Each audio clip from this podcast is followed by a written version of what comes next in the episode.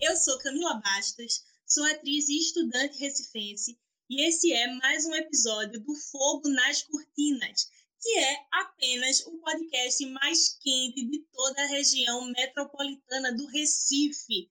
Isso mesmo, amore. E o nosso espetáculo já vai começar. Mas antes, vamos a alguns recadinhos. Se tu tem interesse de incentivar o projeto desses artistas locais e ainda colaborar com a arte, segue o nosso Instagram, arroba Fogo nas Cortinas, compartilhe o podcast em todas as tuas redes sociais e ative as notificações para ficar por dentro de qualquer atualização da gente. Então, no programa de hoje, eu estou acompanhada do meu amigo, também artista, estudante e incrível, Roberto Sterenberg. Beto, se apresenta para o pessoal e conta com quem vai ser nossa conversa de hoje. E aí, Camila, olá a todas, a todos e a todos que estão nos acompanhando. Eu sou Roberto Sterenberg, ator, músico e arte educador pernambucano, e hoje aqui com Camila, tendo como base alguns artigos da revista Moin Moin, versão 3, número 23, vamos conversar com Célia Regina Siqueira, atriz, bonequeira, pesquisadora e grande nome da representatividade feminina no teatro de bonecos. Vamos falar um pouco sobre a representação, participação e ativismo das mulheres no teatro de animação. Célia, é uma honra gigantesca ter você ter topado falar com a gente aqui no Fogo nas Cortinas. Seja muito bem-vinda. Obrigada, gente. Obrigada, obrigada, Camila. Obrigada, Roberto.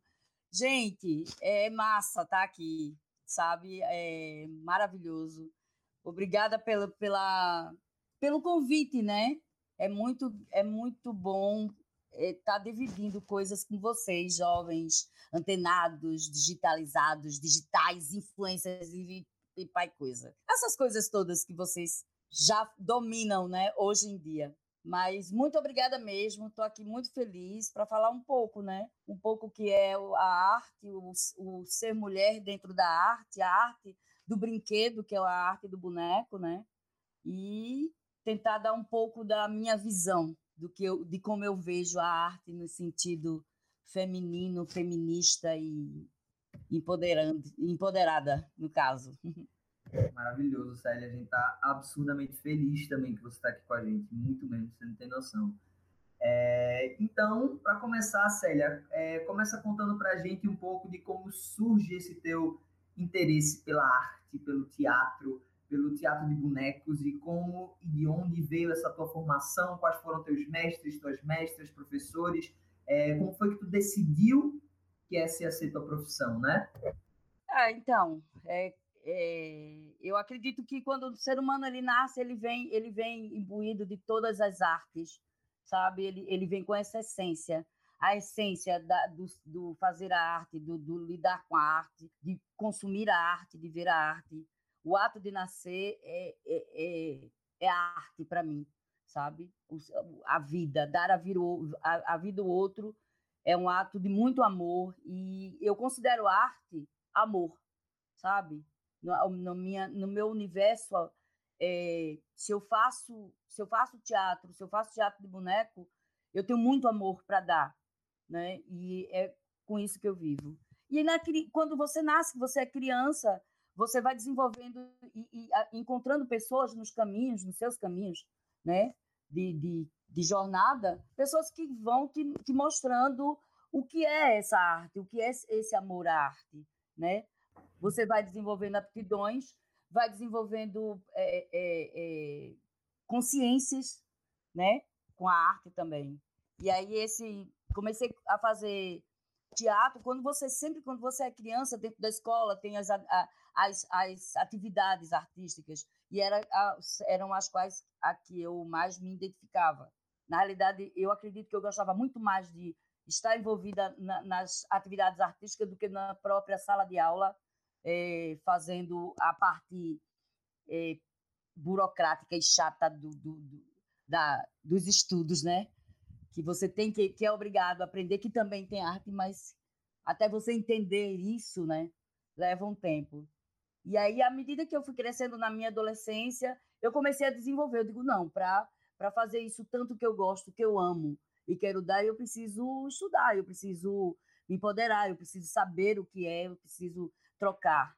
E na minha adolescência, mesmo trabalhando, já trabalhando com teatro, na comunidade onde eu morava, né, com, com os amigos, com as associações, né, a comunidade, os amigos que tinham grupo de teatro.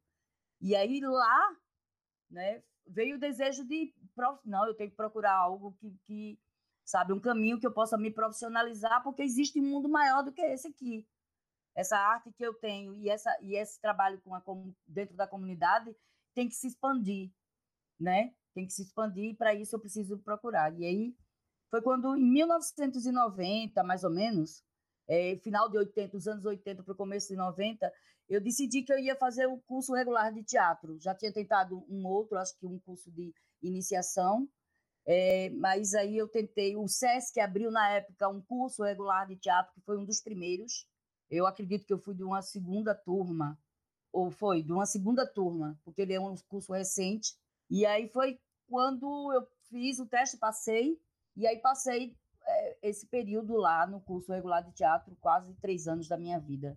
E aí, dentro desse curso, a gente tinha professores maravilhosos, né, que hoje são referências, sabe, no teatro pernambucano, como Marco Camarote, como José Manuel, sabe, como é, Gilberto Brito, como é, a Kalinda de Paula, enfim, a Dione, a Dione é, Barreto, enfim, gente, era uma infinidade de gente. Marcondes Lima, sabe? É, João Denis, naquela época ele já dava, ele já era, já estava envolvido nessa história, porque tinha fundagem, né? tinha um curso da fundagem e ao mesmo tempo tinha um curso regular de teatro do SESC eu consegui fazer, concluir esse curso e aí me profissionalizei, gente.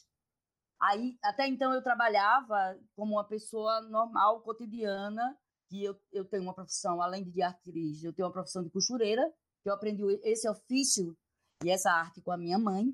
E aí eu fazia as duas coisas ao mesmo tempo. Mas no dia que eu passei no curso regular de teatro, que me tornei profissional, eu disse: é, a partir de hoje eu não trabalho mais em confecção, eu não, eu não vou fazer mais costura, eu não vou ser essa, é, é, uma operária da indústria, eu vou trabalhar com arte, seja em que for.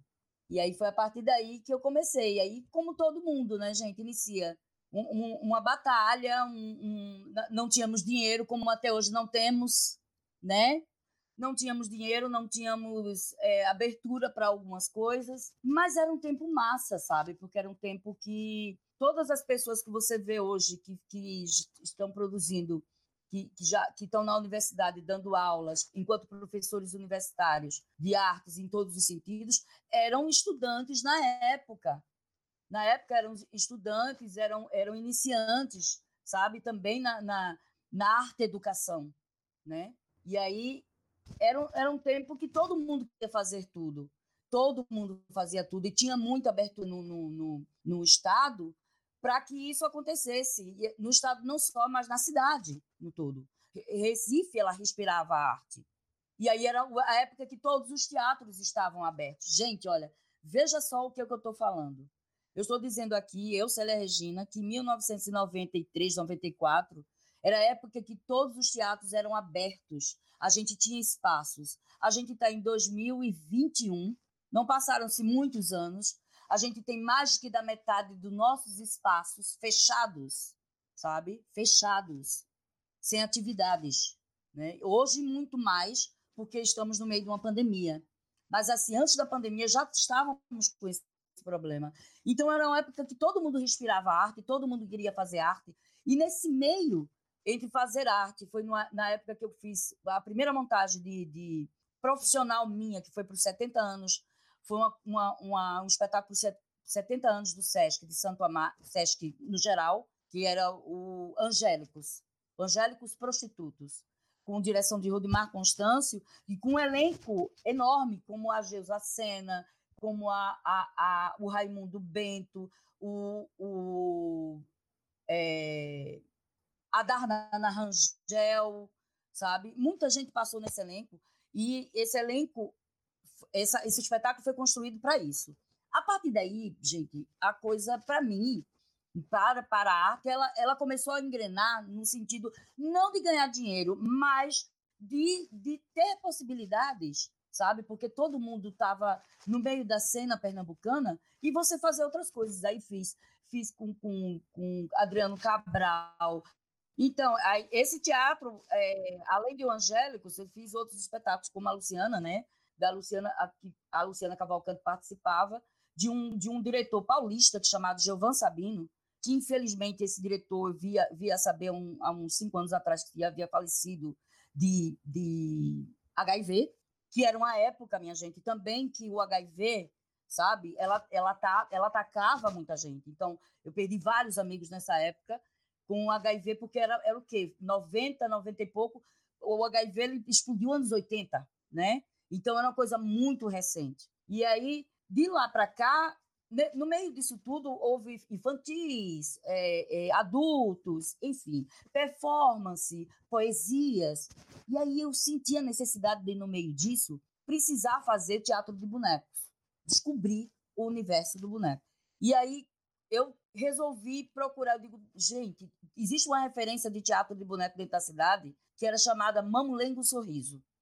E aí eu disse, eu vou procurar alguém do Mamulengo para fazer um curso ou descobrir sabe? Como é que é esse universo, porque eu queria é, inserir o teatro de bonecos dentro da minha vida, dentro da arte que eu fazia. E aí eu cheguei, fiz um curso no Teatro Mamulengo Sorriso, isso em 1996, 5, 6, isso. A partir de 1996, eu passei três anos é, envolvida nas criações desse, dessa oficina, que se tornou uma oficina maior do que eu esperava, e aí, dentro dessa oficina, eu me tornei membro do Mamulengo Sorriso, porque montamos um espetáculo.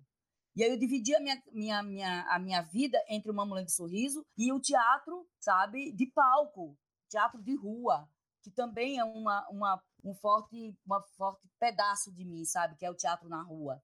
E aí, com essa, com o Mamulengo Sorriso, eu fui descobrir o universo do mamulengo tradicional, né? O mamulengo tradicional e aí vi descobrir, lidei com vários mestres, mamulengueiros, sabe? Tradicionalíssimos. E aí descobri também que o universo do boneco é, era machista, porque os mestres são machistas. E eu, para você ter ideia, eu, dentro do Mamulengo Sorriso, era a única mulher, a única mulher, em 1996, que manipulava boneco é, é, de mamulengo tradicional entendesse? Eu fazia parte de um, de um, de um espaço que era o Teatro de Boneco Mamulante Sorriso, que era na rua 13 de Maio, que ainda existe até hoje, é, que foi um teatro construído e pensado só para bonecos. Gente, quando eu entrei nesse espaço, eu disse: meu Deus, existe um teatro só voltado para esse universo. Tem pessoas que pensam sabe? O teatro do boneco como, como com tanto respeito, com tanta, com tanta dedicação, que constroem teatros para eles, né? Para que eles atuem, para que você experimente de laboratório, que você crie, de, de, espaço de criação. Aí eu me apaixonei, minha gente. E dentro do Mamulante Sorriso, eu passei 20 anos da minha vida. 20 anos.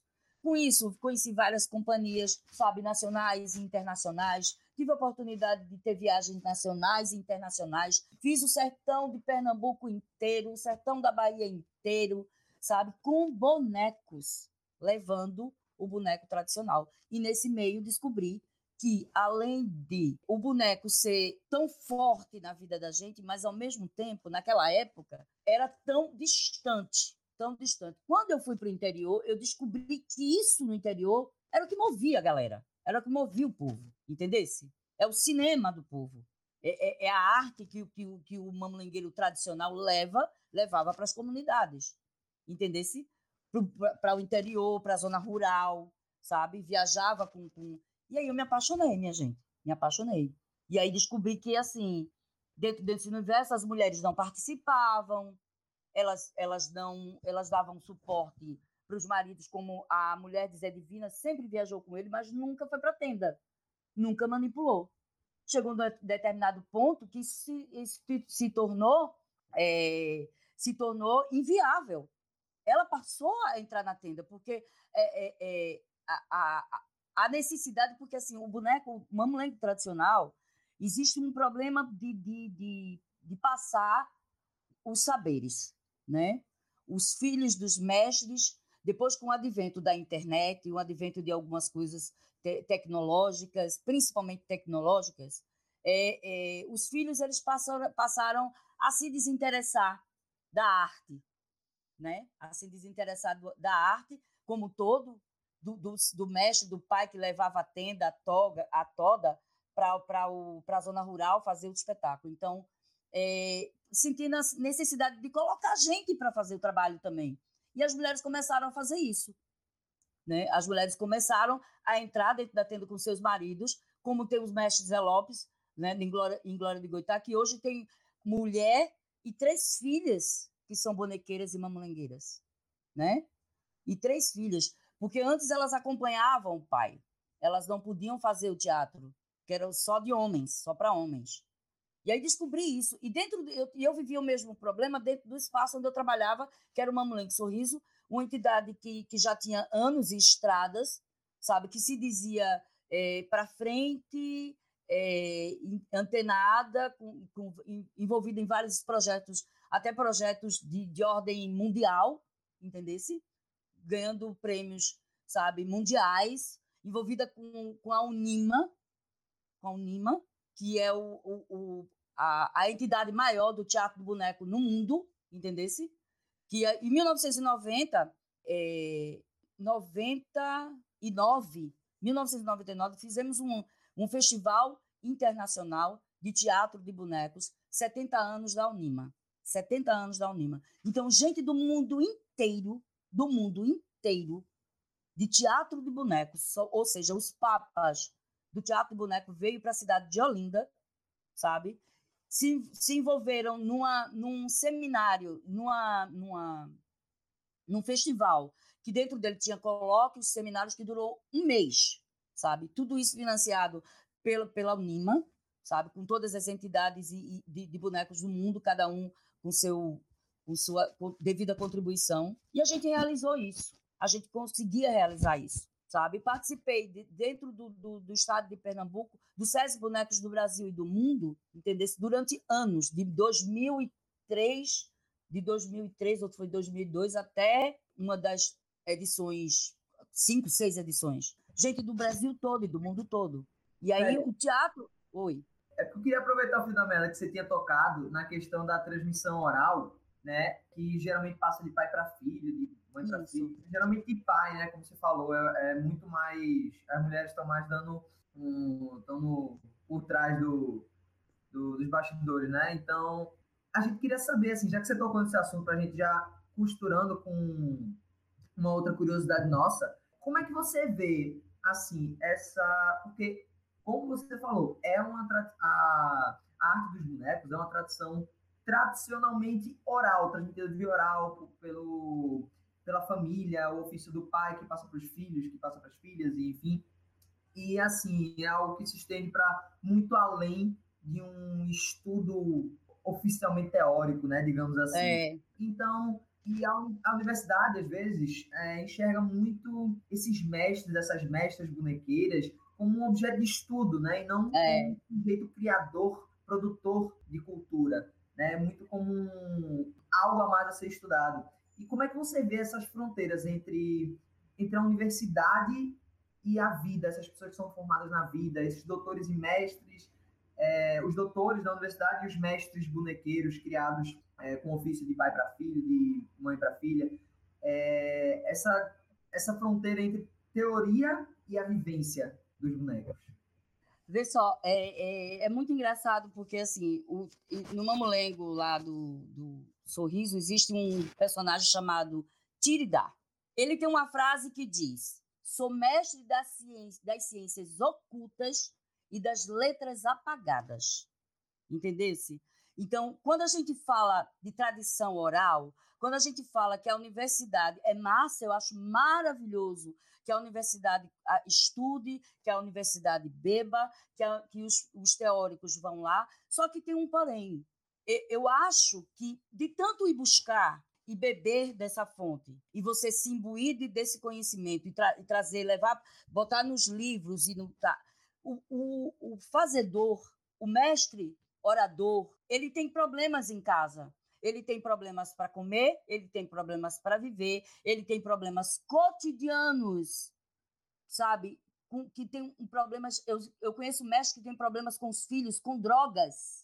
Você está entendendo? O fato do mestre perder a força, não ter essa força, para que essa tradição oral que ele tem, esse saber, seja passado de, de filho para filho, enquanto neto, a valorização disso, desse, desse estudioso e teórico e as universidades irem para lá e ajudarem nesse sentido, não vai adiantar nada. Porque o mestre tem problemas cotidianos e comuns, de ter filhos com droga, ter, precisa trabalhar, sabe, vive na zona rural. Que, gente, isso com os mestres e mestras.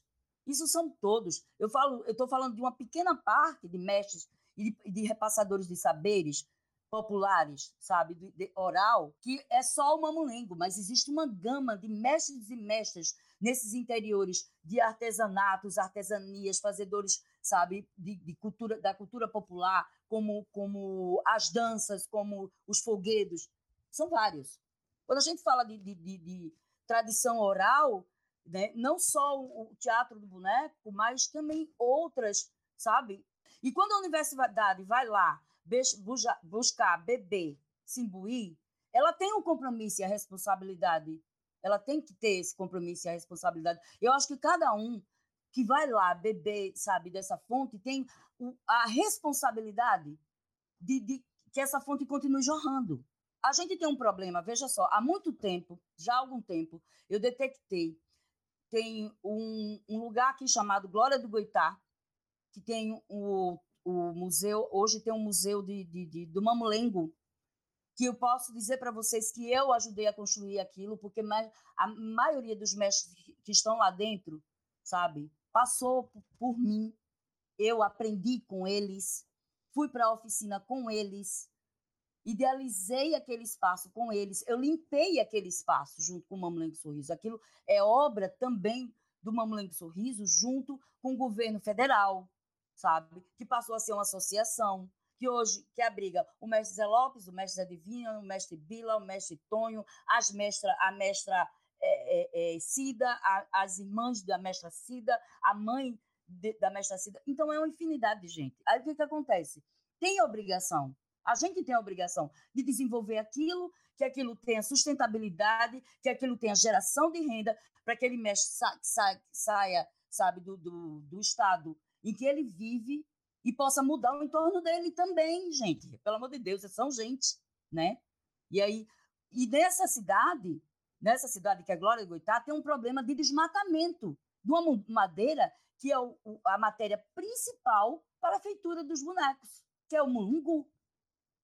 E aí, o que, que acontece? O mestre precisa trabalhar, ele precisa da madeira para colher a madeira, mas ele precisa também aprender a plantar essa madeira entendesse? Ter o reflorestamento dessa madeira.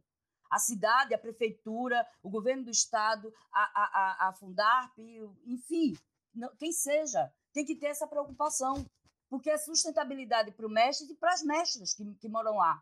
Não adianta só ir lá beber, buscar e não se ligar nisso.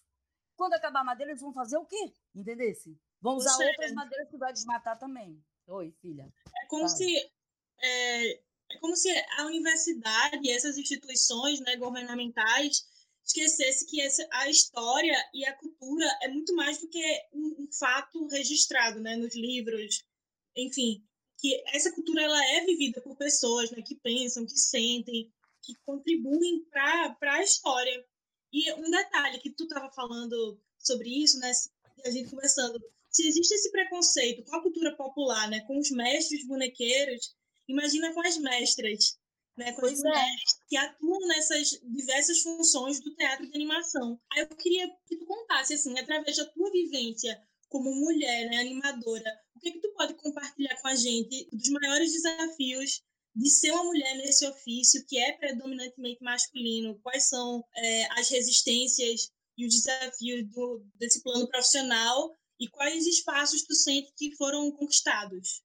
É, então, é, um dos maiores desafios para mim, enquanto mulher, bonequeira, atriz bonequeira, periférica também, porque tem isso, né? É, você, quando você não é academicista, quando você não é da academia, porque eu não sou da academia, sabe? Eu, eu não, não, nunca cheguei à academia, sempre estudei com os teóricos, é impressionante, sempre tive envolvimento com eles, eles sempre fizeram parte da minha vida e da minha construção, mas a academia em si, fisicamente, com todas as suas horas aulas e dogmas e práticas, não, não, é, não fui. Então, para mim, é, já é uma barreira também o fato de não ser da academia, já é por ser mulher, bonequeira e não ser da academia. Talvez a minha palavra eh, não vá ter tanto peso ou tanto valor como a, uma outra, uma Madre Escobar, por exemplo. Entendesse? Eh, eu tô, não estou me comparando a ela, ela é uma, uma figura que vocês não têm noção, uma mulher guerreira, sabe? Mas ela, ela tem esse espaço para mudar. E aí, o meu espaço, as minhas, as minhas limitações é que por, pelo, primeiro por não estar envolvida com a academia, mas eu estou envolvida com o, o fazer do boneco no sentido mais humano da coisa, vou dizer. Por exemplo, um dos maiores desafios para mim, dentro da, da, da, do fazer boneco e ser mulher, foi participar do, dos carnavais de Olinda, fazendo boneco e colocando é, bonecos na, na, em Olinda durante 13 anos da minha vida dentro de um galpão com homens. Outro, outro maior desafio para mim foi comandar 40 homens em expedições do SESI Bonecos do Brasil e do mundo, dentro de, de uma caravana, eu comandando 40 homens. Então, você se fazer, você precisa estar próximo dessas pessoas. É quando eu falei, sabe, Roberto, da mudança. Quando você está próximo, que você sabe que o cara sofre, que o cara precisa da arte para comer, sabe, que o cara precisa da arte para mudar, você, você se faz diferente. Então, o meu academicismo dessa hora, ele não iria funcionar. Minha, minha, minha, minha teoria, se eu tivesse uma academia, não vai, não vai funcionar. Entendesse? Não vai funcionar. Eu tenho que ter as duas coisas, claro, porque eu tenho que ter diplomacia, eu tenho que ter um monte de coisa para poder ir atrás do, do, da, da mudança dos projetos e tudo mais. E desafio principalmente por ser mulher. Você está num universo completamente masculino, né? Hoje, hoje no, no, no, Brasil, já está se formando uma rede de bonequeiras. Né? Já existe uma rede de bonequeiras nacionais. E, né? e essa rede ela, ela agrega todas as mulheres bonequeiras do, do país inteiro, cada um com seus espetáculos, com suas vivências. E dentro dessa, dessa, desse pensar da rede de bonequeiras, eu me lancei num desafio, agora com a Lei Aldir Blanc, graças a Deus, de fazer um mapeamento dessas mulheres bonequeiras. E a gente botou no, no, no, na, na Lei de Blanc, agora no, no edital de fusão e fruição, e um, um projeto chamado MAN, Memórias Afetivas de Mulheres Mamulengueiras, né, que a gente vai iniciar com três bonequeiras, uma delas é a Odília, que é, que é, que é da RIPA, que é do Sertão, a Odília Nunes, a outra é Cida Lopes, que é filha do mestre Zé Lopes, que é lá da zona do, do, do, do Agreste, é Agreste, eu acredito que sim é, a Cida Lopes e eu. Mas é um, um projeto que vai iniciar de mapeamento dessas mulheres do sertão, sabe? Do Agreste, da Zona da Mata, sabe? Da região metropolitana. Porque aqui tem muitas. Tem a Leila, tem uma bonequeira de, de, de Maranguapium, paulista, tem uma bonequeira em Igaraçu, tem bonequeiros no Cabo, bonequeiras no Cabo, mulheres que, que, que que trabalham com bonecos, entendesse? Não na sua forma tradicional enquanto uma mulher, mas com bonecos, sabe? E o que é que, que faz essas mulheres deixar a vida delas, sabe? Deixar a vida delas normais, cotidianas, cuidadoras de casa, de filhos, sabe? Trabalhadoras com, com certeza de trabalhos convencionais que todo mundo tem para fazer boneco. Então, o projeto ele ele isso tem a ver com memória, porque o, eu tiro de mim porque o boneco sempre foi um, uma peça importante da minha vida. Eu, quando era do, é, criança, eu criava meus bonecos, porque eu não tinha bonecas, eu não tinha dinheiro para comprar bonecos. Meus pais não tinham dinheiro para comprar bonecos. Então, minhas bonecas sempre foram criadas, confeccionadas por mim mesma. E essa paixão, ela, ela vem comigo e, e aflorou com o Mamulengo Sorriso no dia que caramba, eu tenho faço teatro, eu faço eu tô faço teatro de rua, mas está faltando alguma coisa. Tem uma, um pedaço de mim, sabe, que me acompanha que eu preciso descobrir mais sobre ele e foi o teatro de bonecos. E o estar ser mulher, feminina, feminista feminista, porque eu sou feminista, dentro desse universo masculino, me fez ter vários embates, por exemplo, dentro da própria instituição que eu trabalhei, como Mamãe de Sorriso, e me posicionar. E de, de, de, por exemplo, personagens masculinos, eu não podia fazer. Eu digo, não, eu vou fazer. Eu vou fazer. Eu posso dominar, eu não posso, eu não quero só fazer os personagens femininos. Por que, que eu não posso fazer um personagem masculino? Por que, que eu tenho que fazer, porque eu tenho voz? Não, eu posso desenvolver, sabe, as minhas, as minhas, as minhas práticas e, e, e a praticidade com boneco masculino porque eu sou mulher, porque eu sou mulher, só porque não sou homem. Entendesse? E aí quebrando barreiras dentro desse espaço, que é um espaço, um universo completamente masculino, porque era o quê? 99% de homens, minha minha e você, e você Só que é eu de mulher. Você falando isso me lembra que assim, todos os mestres que você falou, eu, eu tenho uma educação acadêmica, né? Como você falou, você não é da academia. Eu estou tendo essa formação acadêmica, como você falou. É, Mestre Saúba, Zé Lopes, todos eu ouvi falar quando eu estudei teatro de bonecos. Nenhuma das bonequeiras eu, eu consegui associar. Né? Então, essa educação acadêmica, ela tá voltada para esses mestres. Nesse universo é. masculino. É, e isso, viu, salva alguns, algumas mestras, sabe, algumas mamulengueiras que, que... Por exemplo, o Marcelo tem, tem, tem três mulheres muito atuantes, que é a mulher dele, né, que, que, e a filha dele, que hoje é a Cida, que está dentro do projeto. Esse, esse, essa menina, ela nasceu dentro do teatro de bonecos. Ela acompanhava o pai, ela não podia. podia. Chegou um momento que ela disse, gente, não, que isso? Ela hoje tem o próprio boneco, teatro de bonecos dela. E é essa, essa rede de mulheres bonequeiras e mamulengueiras fazedoras de boneco, construtoras de boneco. Veja só, não é só chegar e manipular, elas constroem. Elas vão, elas pesquisam, elas constroem o espetáculo delas, o texto delas, os bonecos delas. Então, o que, é mais empoderamento do que isso? Sabe? Quer mais empoderamento do que isso? Não tem. A gente tem. Aí quando, é como você fala, Roberto, dentro da universidade, se você abre os livros, sabe, os livros universitários, você só vê homens. Mestre Zé Lopes, mestre Divina, os mestres que já morreram, Chico Daniel, sabe? Os mestres do, de outro estado, de outros estados, representados, mas não vê-las. Não vê-las, elas não estão lá. Né? Ou seja, hum. é, e outra questão sobre isso, que eu tenho muita curiosidade, é acerca das representações das personagens femininas no teatro de bonecos.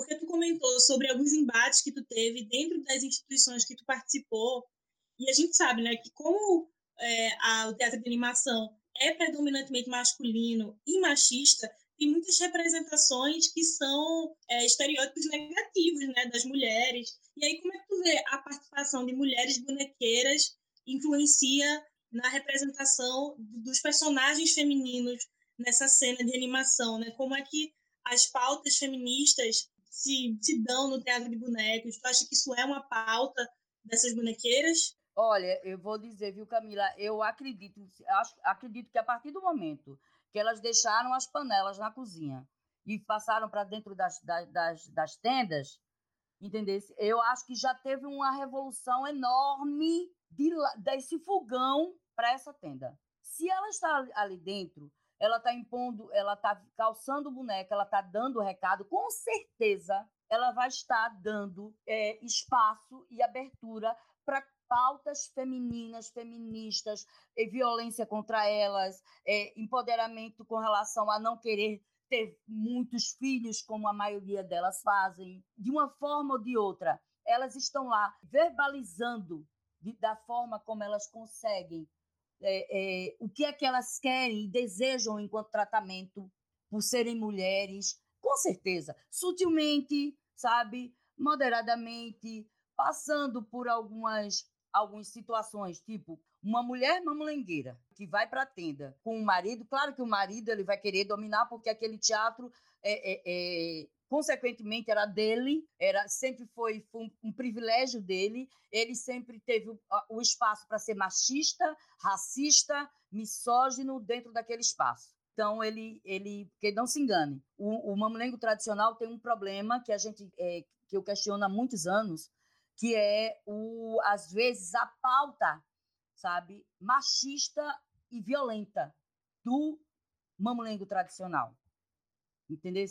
Aí é, é, uma outra questão que a gente tem que entrar. Muita gente, muitos teóricos já sentaram para discutir sobre isso, sobre a violência dentro de, dessa história, sabe? Sobre o negro, a condição do negro, a condição da, da figura da mulher dentro desse, de, desse espetáculo, porque ela é sempre a, a bonita, a gostosa, a verdadeira, a que entendesse é dentro do espaço.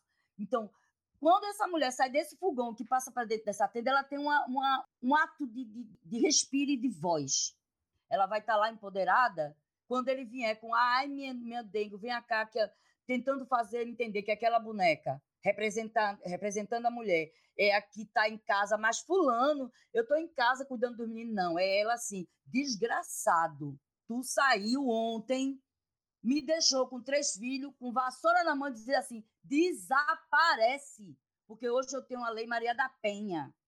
Entendesse? Elas têm essa oportunidade de falar dentro da tenda, certo? E que outras mulheres que estão escutando e ouvindo, elas vão se, se, se sentir representadas. Isso no interior é muito forte.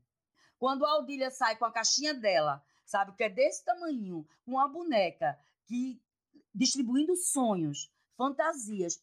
Isso é empoderamento.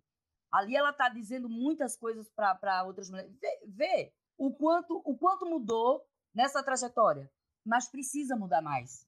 Precisa que essas mulheres tenham visibilidade dentro da universidade. Elas precisam que essas mulheres tenham visibilidade dentro dos livros que são edita é, é, é, construídos, sabe? Das pautas, sabe? Que são de, de jornais sabe? Essas mulheres elas precisam ser é, reconhecidas como, como fazedoras de boneco, da tradição oral, construtoras dos bonecos, criadoras desses sonhos e modificadoras, sabe, do seu entorno, do seu meio, da, da, delas próprias.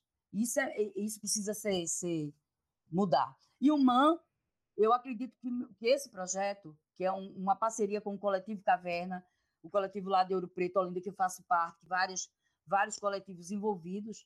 O MAN ele, ele tem essa característica, né? Ele tem essa. A gente quer muito fazer esse mapeamento. Então, é um projeto que vai começar agora, mas que tem pretensão de crescer com essa, com essa visão de, de, de ir lá até elas e vamos lá, vamos para essa rede. Dentro dessa rede tem a rede nacional, vamos dar visibilidade, vamos descobrir outras mulheres que fazem boneco, porque tem, deve ter muitas entendesse? Tinham algumas que faziam e não fazem mais por falta de, de sabe, de incentivo ou porque, sabe, não teve condições ou faz boneco e os maridos não deixam. Enfim, gente, é, é uma pauta muito grande para ser mudada e estudada e pesquisada, né? Massa, velho. Caramba, sério, assim, se fosse por nós, acho que a gente ficaria até, até é. conversando. Mas, então, como o nosso tempo está começando a, a se esgotar, eu vou pedir, então, para você é, finalizar deixando uma mensagem para nós, profissionais da arte, para que a gente continue resistindo, continue dominando nossos espaços e continuemos percorrendo o caminho da arte enquanto nossa profissão. Né? Você mesmo falou que no começo foi árduo, mas eventualmente você conseguiu se desvincular do, dos outros trabalhos e conseguiu seguir essa a profissão artista. É, o que é que te faz continuar? O que é que te dá forças para se manter firme, principalmente em tempos como esse que a gente está vivendo, né? Que, bom, a gente sabe, pandemia, isolamento social, tudo mais. É, então, que mensagem você pode deixar para a gente, nós artistas? Olha, vê, é, hoje em dia, Roberto e Camila, tem a discussão mudou muito do teatro, do fazer arte é, após pandemia, né? Houve uma revolução, uma pseudo, pseudo revolução tecnológica em que acredita-se que que pode se fazer tudo que se fazia no teatro, no, na tenda, na, dentro de uma tela. Eu acho ótimo, eu acho fantástico mas é, eu, sinceramente, ainda acho que pode-se fazer isso também, não é só. Quando eu venho, quando eu venho de uma trajetória de teatro, de, de teatro, de espetáculos, e de, de teatro de boneco, e de estradas, e de fazer boneco, eu fiz tudo isso com, na prática, com muito amor, com pesquisas e com descobertas, que talvez a, a tecnologia que hoje se encontra dentro do teatro não, não vai não dê essa importância, essa essa distanciamento em que em que a, as pessoas hoje gravam alguma coisa e joga na internet, existe um, um outro formato que a gente ainda vai ter, vai ter que descobrir o que é para que a gente agregue tudo, todos os valores que a gente tem da arte no todo para esse momento tecnológico. E aí, o que eu quero? Eu jamais vou deixar de fazer a arte que eu, que eu fazia. A que eu pego, a que eu toco, a que eu transformo e a que principalmente me transforma. E atrás a pesquisa, o, o viver, a troca de saberes, né? Com essa, com essa revolução da arte migrando para a internet, sabe, em suas lives e as suas é, a gente pode colocar tudo que a gente aprendeu, mas aí a gente vai ter que ter um novo olhar para essa memória que está ficando lá atrás. Antes disso, a gente já tinha um problema de memória com a tradição oral. Hoje a gente tem um problema duplo, talvez até triplicado, porque essa tradição oral, essa memória, ela pode se perder de fato e por completo. E por completo.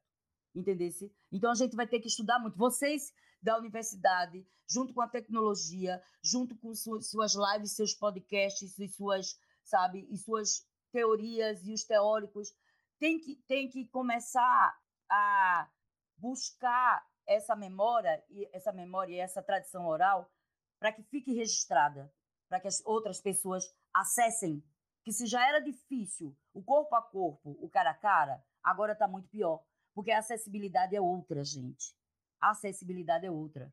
Eu não, vou, não posso dizer para você que um mestre mamunegueiro tem, tem a capacidade e a oportunidade, como eu tenho um mestre chamado Mestre Tonho, com quem eu estou sempre em contato, ele não tem a capacidade de estar aqui, por exemplo, agora, é, a facilidade, não é a capacidade, desculpa, me expressei mal, a facilidade com que eu tenho de estar aqui com vocês agora fazendo um podcast, entendeu? É, nós que temos essa possibilidade, que temos que ir atrás, senão essa memória vai se perder. E com ela a gente se perde. E aí eu me perco um pouco também, entendesse? Porque não só eu, mas muitas, muitas pessoas, muitas pessoas que trabalham e que vivem da arte. A gente tem que começar a pensar nisso. Isso me preocupa.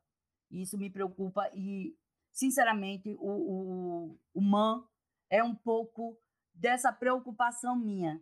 Se eu tenho um, um instrumento que eu posso dar visibilidade e voz para essas mulheres bonequeiras, claro que com suas com seus históricos familiares, com todas, eu, eu vou dar, eu vou dar, eu vou fazer, porque eu lembro que na minha época, quando eu comecei a fazer teatro, foi difícil me inserir no meio artístico, a, a ter acesso a esses saberes, foi difícil. E eu imagino, saca, para eles agora, com essa história, com essa revolução tecnológica, com todas essas mudanças de paradigma, gente, pelo amor de Deus. Hoje teatro se faz de um só. O cara pega uma câmera, uma parede e uma vela. E faz. Uma câmera, uma parede e uma vela. E faz. E aí a gente tem que pensar nisso. Então é o teatro do eu um só. E essas pessoas que estão lá, gente? Eu digo isso porque eu conheço milhões de pessoas, centenas de pessoas que moram nos interiores, que, que trabalham com arte, com bonecos, e que precisam dessa, dessa preocupação, dessa visibilidade, entendeu? E isso envolve a mim também. É minha, é, é, é, é minha preocupação pelo futuro e uma perspectiva de que a gente consiga fazer isso, fazer essa junção, para que esses, esses saberes não se percam e não, e não deixem de, de, de ensinar e, e, a, e a contribuir para muitos dentro da universidade, como muitos já beberam e não deixar de beber, sabe? Não deixar de serem lembrados, mas com suas Claro que com suas seus caminhos já certos. As mulheres precisam ser vistas, os, as, o, a, o repasse de saberes tem que ser visto, a questão ambiental tem que ser vista, a questão econômica tem que ser vista, sabe? Tem que ser vista, tem que ser pensada, sabe? É, é, as pessoas elas precisam no interior não só é, vender bonecos, elas precisam que esses bonecos estejam dentro da internet, as pessoas ficarem sabendo que existe um centro, sabe, de, de formação de, de bonequeiros dentro do Agreste, sabe, da Zona da Mata. Precisam saber disso. E aí, é, isso me preocupa, e isso é a minha perspectiva, que todo mundo se volte, né? que as pessoas se voltem para esse também, para esse lado. É, e assim, acredito em vocês, gente, acredito demais em vocês. Sabe como vocês acreditam em mim, por exemplo, de estar tá me dando esse espaço aqui agora para poder falar do, do, que, do que das coisas que eu acredito, que eu quero para de melhor para a arte, para o mundo, para a cena pernambucana. A gente hoje, a gente antes da pandemia, a gente é era um polo cinematográfico, gente. Pernambuco nunca teve tão bem dentro do cinema. O Nordeste nunca teve tão o mundo, o mundo inteiro e o Brasil voltado para Pernambuco dentro do cinema, sabe? Isso é massa. E é isso que eu quero. Eu quero que o, o, Brasil e o mundo estejam voltados para nós no Nordeste em todos os sentidos, sabe? No audiovisual, na, na, no, na música que se faz dentro da periferia, no boneco que se faz dentro da periferia. Gente, aqui eu moro no entorno do sítio histórico de Olinda, sabe? É um cinturão. Olinda ela, ela é rodeada por favelas. Você não tem noção de a quantidade de bonequeiros e de fazedores de bonecos que existe nessa área. Houve-se, uns anos atrás, uma, uma possível mapeamento desse, dessas, dessas pessoas. E é o que a gente faz dentro do Coletivo Caverna, tentando mapear esses bonequeiros, sabe, esses fazedores de boneco. Porque a gente, para mudar o interior, a gente tem que primeiro começar a mudar o quintal da nossa casa, né? A gente tem que mudar o quintal da nossa casa é, mesmo com o advento da internet, com, com o advento da tecnologia, das lives e do, dos podcasts, a gente não pode esquecer que existem comunidades, que existem necessidades, que existem artistas dentro dessas comunidades que, que precisam ser vistas, sabe? Que precisam ser, que a gente com, pode ter a possibilidade. Então, a gente, para mudar o interior, o Brasil, o audiovisual, a, enfim, a gente precisa primeiro mudar o quintal da nossa casa. Porque o vizinho é um artista que faz boneco, tá ligado? É um artista que faz uma escultura, que faz um rap massa, que faz cinema, mana. Que faz cinema. E que dentro desse cinema está inserido a arte que ele produz dentro da comunidade. Entendesse? É por aí que a gente tem que, que tem que pensar. Perfeito, Célia. Valeu uhum. mesmo. Bom, galera, então como eu falei, se dependesse da gente, a gente ficaria mais três horas aqui conversando facilmente. Mas a gente vai chegando ao final desse nosso episódio que tivemos a enorme felicidade de compartilhar com a maravilhosa Célia Regina. Oh, Célia, meu Deus! muitíssima gratidão pela sua disponibilidade, pela sua disposição, nós do Fogo, das Cortinas, Fogo nas Cortinas nos sentimos muito engrandecidos com a sua presença. Muito obrigado mesmo. E esse foi mais um episódio do Fogo nas Cortinas, o podcast mais quente de toda a região metropolitana do Recife. E se liga, tem episódio novo todas as quartas-feiras às 17 horas. E se você tiver interesse em incentivar o projeto desses artistas locais colaborando com a arte, segue o nosso Instagram, arroba Fogo nas Cortinas, e aproveita para compartilhar nosso podcast nas redes sociais. Também não esquece de ativar as notificações para ficar por dentro de qualquer atualização da gente. Muito obrigada, Célia, por compartilhar tanto com a gente. Foi uma aula. Obrigada de verdade. Obrigada, Beto, por me acompanhar nessa conversa. Obrigada à nossa equipe técnica e a você por estar aqui até agora. E até a próxima quarta, minha gente. Fogo nas cortinas!